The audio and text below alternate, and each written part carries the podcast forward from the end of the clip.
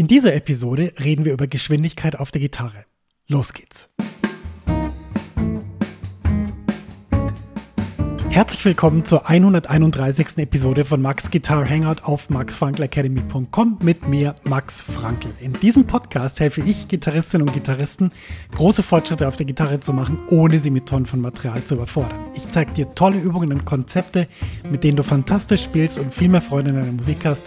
So begeisterst du nämlich dann auch dein Publikum. Mehr Infos über mich und meine Arbeit findest du auf meiner Website www.maxfrankelacademy.com.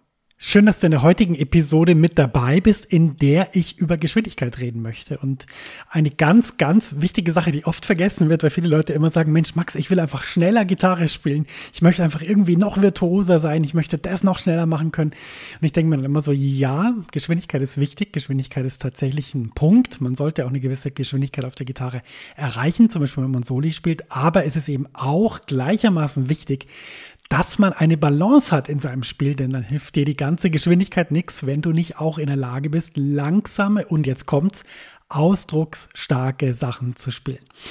Und darüber möchte ich in dieser Podcast-Episode reden und freue mich riesig, dir da ein paar Sachen zu erzählen und dir da zu helfen, einfach besser zu improvisieren, tollere Soli zu spielen. Denn das ist ja, glaube ich, das, was wir alle wollen. Wir wollen Spaß haben auf der Gitarre, wir wollen Freude haben, wenn wir spielen. Und das geht halt viel besser, wenn man eine Balance hat zwischen langsamen Passagen und schnellen Passagen. Und das schauen wir uns in dieser Episode an. Ja, bevor wir das machen, habe ich aber noch was für dich, was da total perfekt reinpasst. Denn wenn du mein neue Mini-Lesson machst, zünde den Superboost, dann wirst du natürlich das auch lernen. Denn ein großer Teil in dieser Mini-Lesson ist eben tolle Soli zu spielen, indem man eben melodisch spielt, indem man Phrasen weiterentwickelt. Und ich zeige das auch in dieser Mini-Lesson in dem Video. Ja, die Mini-Lesson ist toll. Ich glaube, sie ist der neueste Stand der Technik in meiner Academy. Ähm, ich werde auch von Jahr zu Jahr immer, immer besser im Vermitteln, im Zeigen, im Videoschneiden und so weiter. Und ich glaube, die Mini-Lesson ist wirklich die coolste Sache, die ich ja dieses Jahr gemacht habe, 2021. Wir schauen uns da einfach an, wie du den Superboost auf der Gitarre zündest, welche Themen und Inhalte dich wirklich weiterbringen, wie ein durchdachter Übeplan aussieht und natürlich auch, wie wichtig kompetentes Feedback ist. Da gibt es drei tolle Videos mit, wie man melodische Solos spielt, wie man Bindungen am Beispiel von Pull-Offs richtig toll macht und wie man neue Akkorde sofort in das Spiel integriert. Und ja, ich kann die Mini-Lesson nur sehr wärmstens empfehlen. Wo findest du die? Ganz einfach. Der Link ist in den Show Notes oder er ist ganz einfach www.maxfrankelacademy.com slash superboost. Ich buchstabiere mal www.maxfranklacademy.com schrägstrich S-U-P-E-R-B-O-O-S-T, also maxfrankelacademy.com slash superboost. Und ja, ich wünsche dir super viel Spaß, wenn du die Mini-Lesson machst. Wenn du sie schon gemacht hast, hoffe ich, dass du super, super viel gelernt hast da drin. Und jetzt geht's weiter im Thema dieses Podcasts, denn wir wollen uns jetzt natürlich anschauen, Mensch, was ist da zu beachten, wenn man sich mit dem Thema Geschwindigkeit beschäftigt und eben eine gute Balance zwischen langsamen und schnellen Passagen erreichen will. Ja, ich habe schon ein bisschen verraten.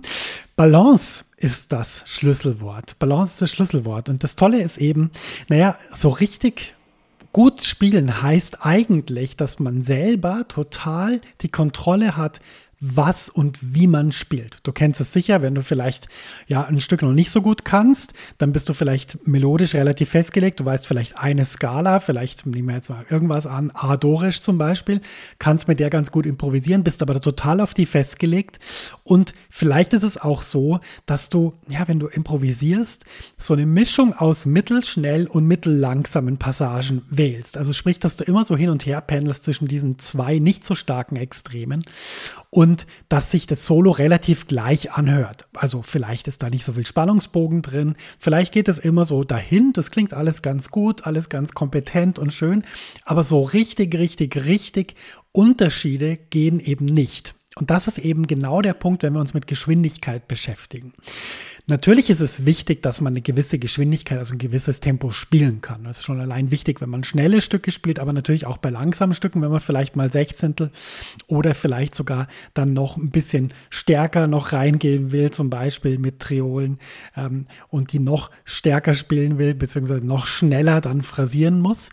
Das ist natürlich wichtig, dass man das überhaupt kann. Aber was noch viel wichtiger ist, ist, dass man eben übt, immer auch eine Balance fahren zu können. Und dafür gibt es eine ganz einfache Übung in dieser Podcast-Episode, die ich dir zeigen will. Super leicht. Du nimmst irgendein Stück, was du gut spielen kannst. Ja, es könnte ein Jazz-Standard sein wie All the Things You Are. Es könnte ein Jazz-Blues sein wie Turnaround. Es könnte ein Funkstück sein wie Mercy, Mercy, Mercy zum Beispiel.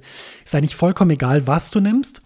Und dann spielst du ja, ein Chorus und spielst mal ja so langsam wie es geht, so wenig Töne wie möglich, so viel Platz lassen wie es irgendwie geht und vor allem so ausdrucksstark wie es geht. Also stell dir wirklich vor, du bist ein Bluesgitarrist, eine Bluesgitarristin und sollst mit einem Ton das Publikum bewegen.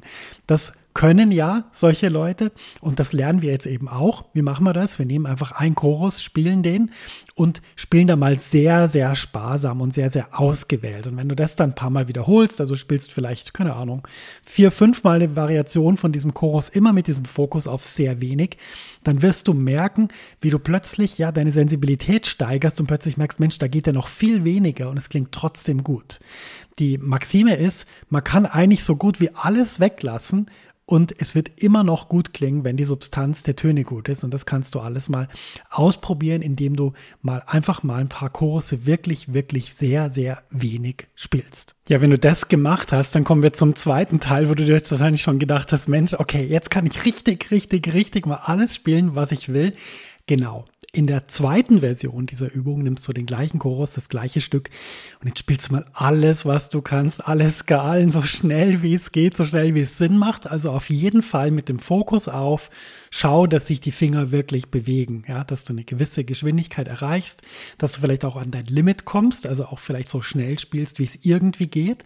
Es geht da jetzt nicht darum, ein möglichst melodisches Solo zu spielen, sondern es geht eigentlich darum, mal dieses Gefühl kennenzulernen, wie sich das anfühlt anfühlt, wenn du richtig schnell spielst. Das ist nämlich ein anderes Gefühl in den Händen und auch das muss man trainieren und auch da muss man schauen, dass man da sozusagen wie sich zu Hause fühlt und vor allem den bewussten Unterschied wahrnimmt zu diesen ganzen langsamen Passagen. Weil du wirst jetzt merken, dass wenn du das äh, dann machst eine Zeit lang, dass dann eben sozusagen deine Wahrnehmung viel breiter wird. Was ist eigentlich wirklich langsam? Was ist eigentlich wirklich wenig? Und was ist wirklich viel? Und was ist wirklich schnell?